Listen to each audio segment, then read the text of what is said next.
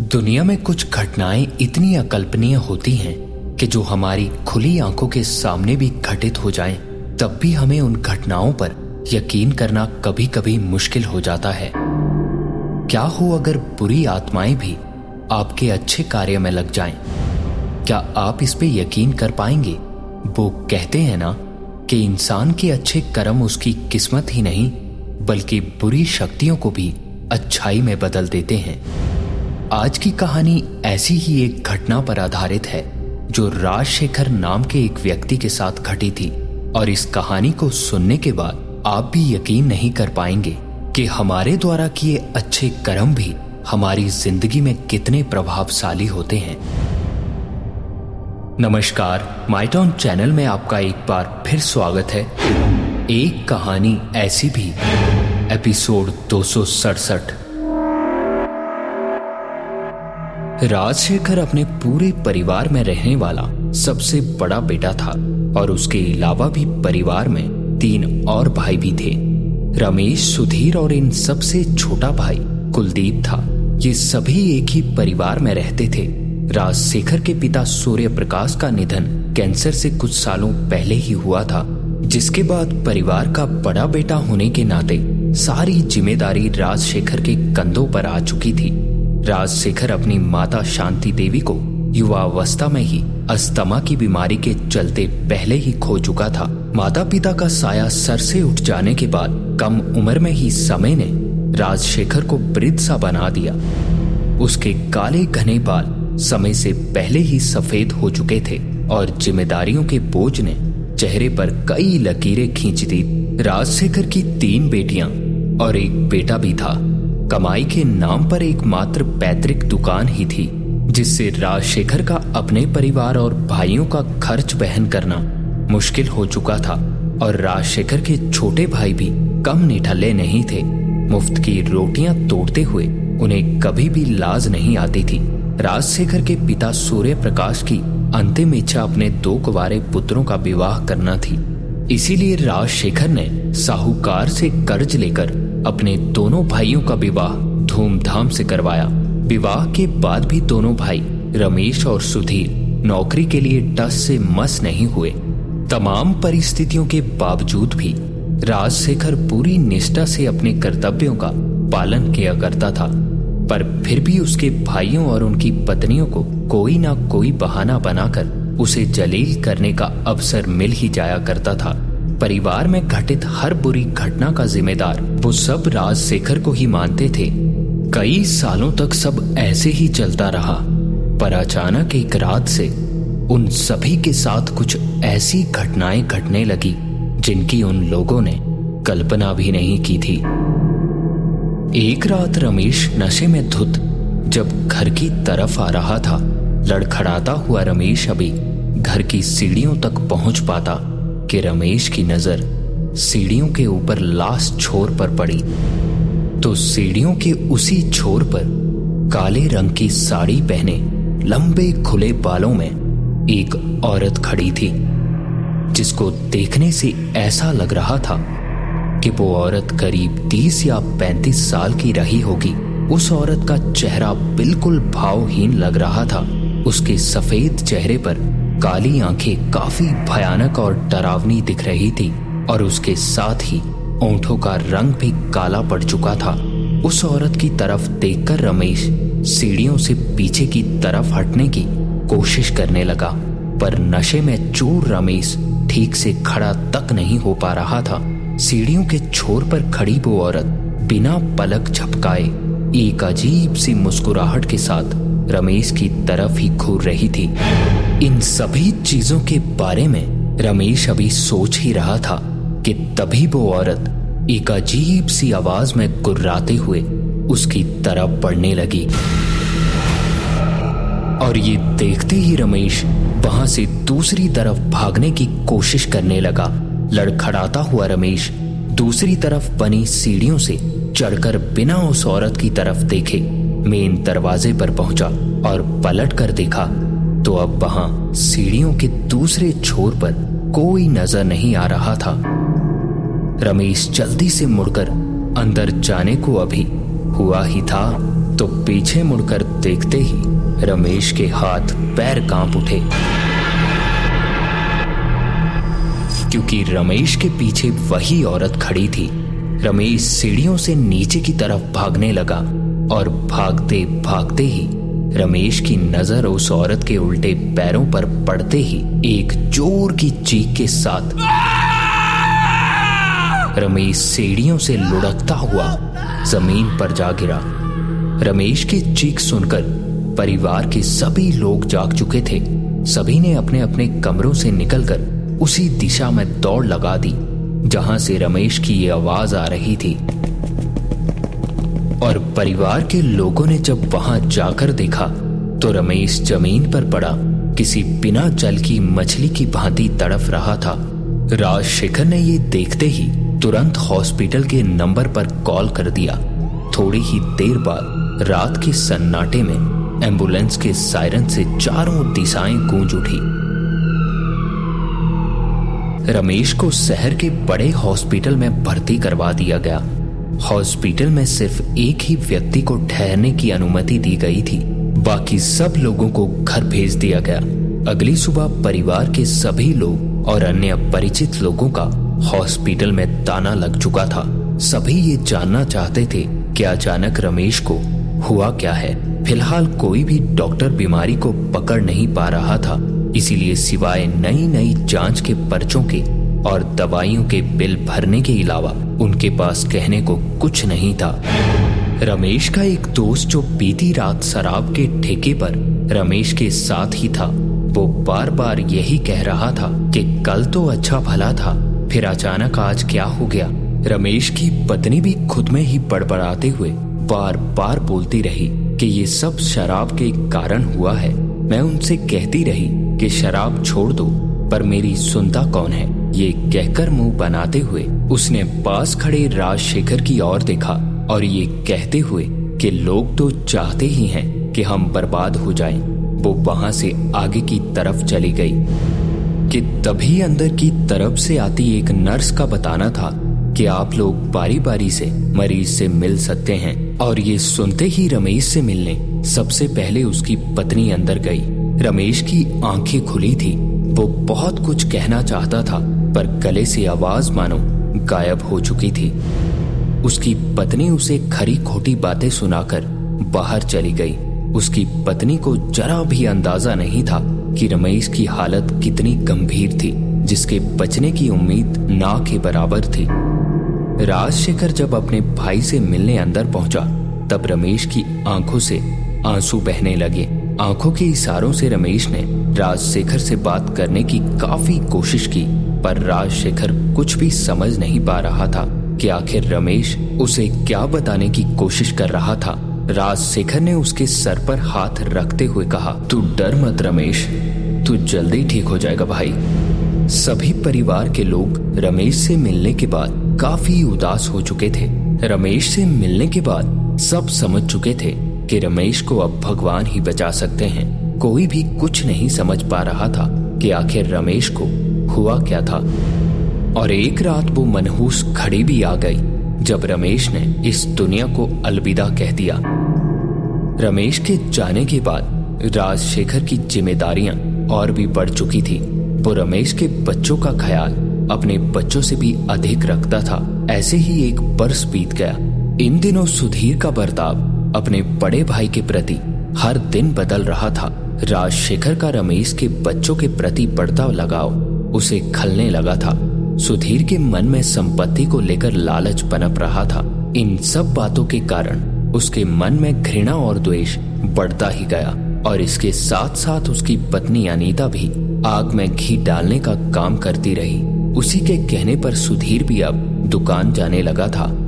और एक दिन सुधीर दुकान से घर आने में काफ़ी लेट हो चुका था। रात के तकरीबन साढ़े बारह बज रहे थे। दुकान से सुधीर का घर ज़्यादा दूर भी नहीं था।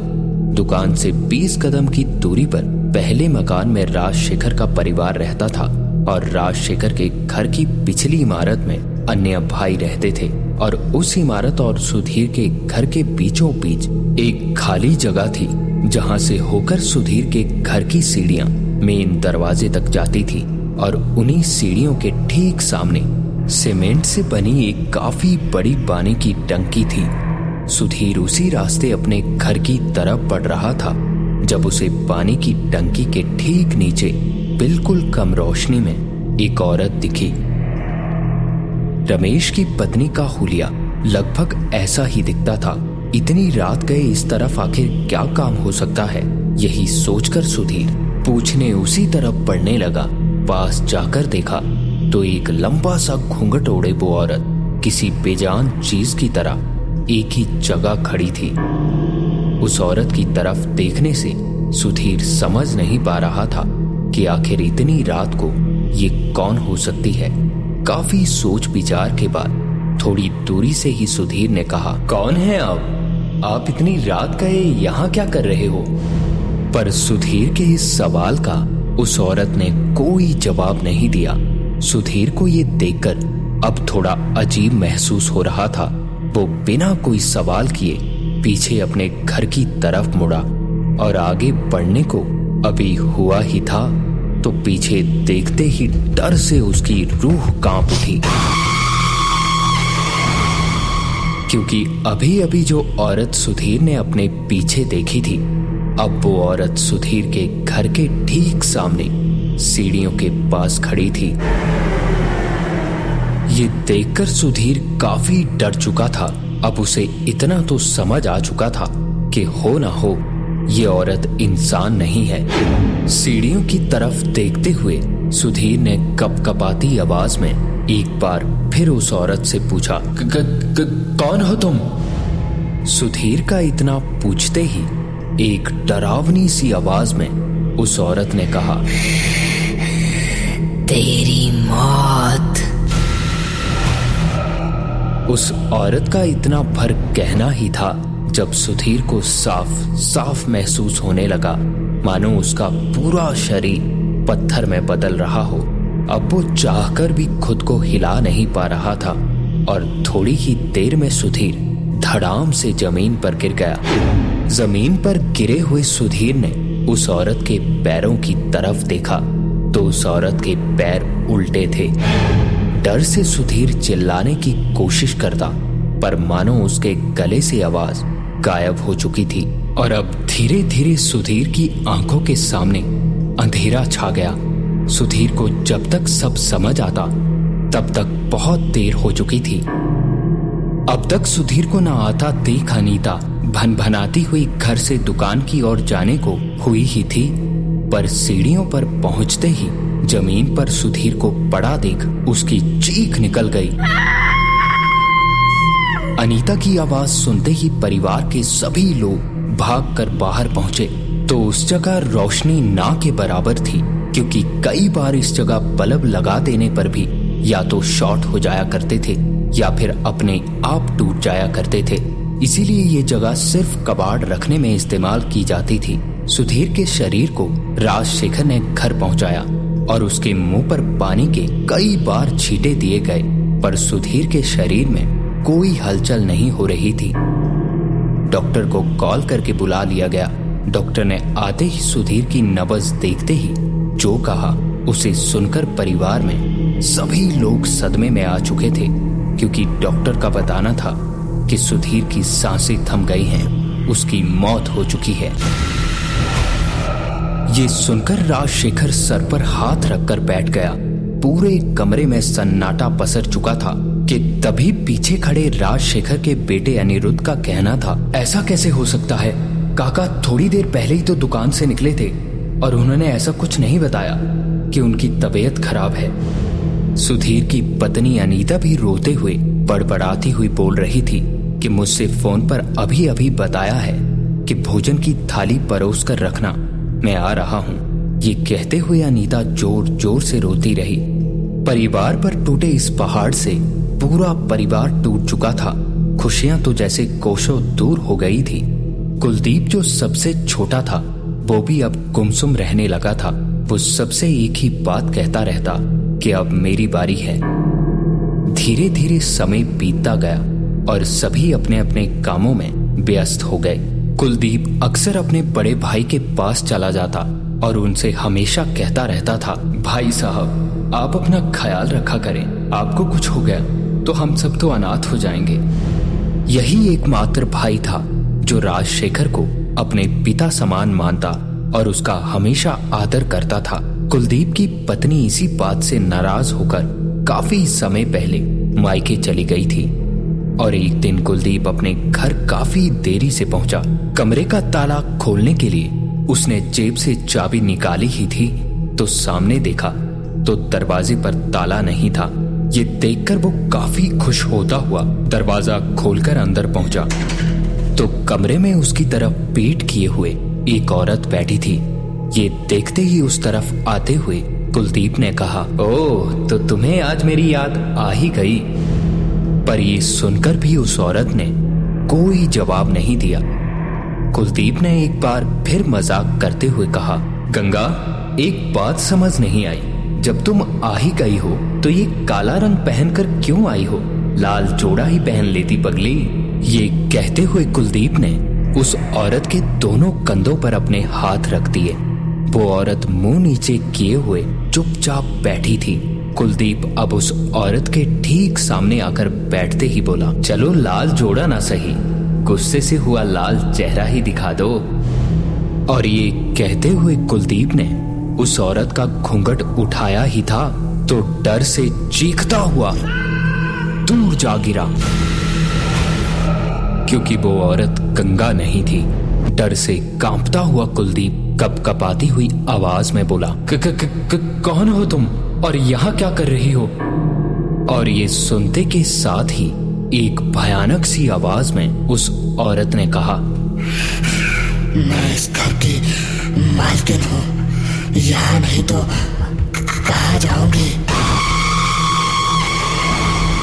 और ये कहते ही वो औरत हवा में तेज झोंके की गति की तरह कुलदीप के ठीक सामने उसके सिर पर हवा में लहराने लगी और उस औरत के उल्टे पैर कुलदीप की आँखों के सामने मंडरा रहे थे। ये देखकर कुलदीप के दिल की धड़कन बेकाबू हो चुकी थी।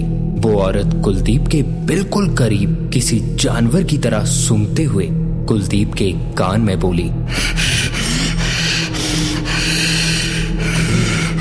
आखिरी समय जिसे याद करना है कर ले अब तुझे मुझसे कोई नहीं बचा सकता। ये सुनकर कुलदीप अंदर तक डर चुका था, पर हिम्मत करके उस औरत की तरफ़ देखता हुआ बोला जीने का शौक तो मुझे भी नहीं है। बस एक काम करना, कि मुझे मारने के बाद ये घर छोड़ देना। और मेरे बड़े भाई को कोई नुकसान मत पहुंचाना। उनके लिए तुम भले मुझे मार दो। कुलदीप की ये बातें सुनकर उस औरत के भाव बदल चुके थे। पीछे हटते हुए उस औरत का कहना था कि तुम इस घर के पहले सदस्य हो, जो अपने भाई का सम्मान करते हो। इसीलिए जाओ तुम्हें बख्श दिया। तुम्हारे दोनों भाइयों को मैंने ही मारा था। वो लालची अपने बड़े भाई के प्रति घृणा का भाव रखते थे। उस औरत की सारी बातें बड़े ध्यान से सुन रहा कुलदीप। कुछ भी समझ नहीं पा रहा था। अपनी आँखों के सामने घट रही इस घटना पर उसे बिल्कुल भी यकीन नहीं हो रहा था। कुछ सोचते हुए कुलदीप का पूछना था, तुम ये सब क्यों कर रही हो? मुझे ये वजह समझ नहीं आई। इस पे उस औरत का बताना था कि ये घर कभी मेरा हुआ करता था। मेरे पति की मौत के बाद उनके छोटे भाइयों की नज़र इस घर पर थी। लेकिन ये घर मेरे नाम पर था। इसी वजह से मुझे मेरे देवर हर तरह से प्रताड़ित किया करते थे, ताकि मैं ये घर उनके नाम कर दूँ। ऐसे ही एक बार मैंने अपने देवर को ये कहते सुन लिया था कि भैया को तो उनकी बीमारी के कारण मारना आसान था, पर इस भाभी को कैसे मारे? लोगों को हम पर शक होगा और हम फंस जाएँगे। इतना सुनकर मेरा खून खोल गया था और मैं गुस्से में उन दोनों को मारने की कोशिश करती पर उन्होंने मेरी हत्या कर दी और मुझे इसी घर में पानी की टंकी के पास दफना दिया और लोगों को ये बता दिया कि मैं लापता हो गई हूँ। पर मरने के बाद भी मेरी आत्मा को शांति नहीं मिली। उसके बाद एक एक को मैंने मौत के घाट उतार दिया। उसके कुछ सालों बाद तुम्हारे पिता ने ये घर मेरे देवर के बेटे से खरीद लिया। जो मेरे साथ हुआ था, वही मैंने तुम्हारे बड़े भाई के साथ होते देखा। इसलिए मैंने तुम्हारे भाइयों को भी मार दिया। ये कहते हुए वो औरत कुलदीप के देखते ही देखते हवा में गायब हो गई। आज इस घटना को घटे, तीस साल बीत चुके हैं और कहते हैं उस दिन के बाद से वो औरत वहाँ कभी नहीं दिखी। और ये थी आज की एक कहानी कहानी ऐसी भी ऐसी भी ऐसी भी।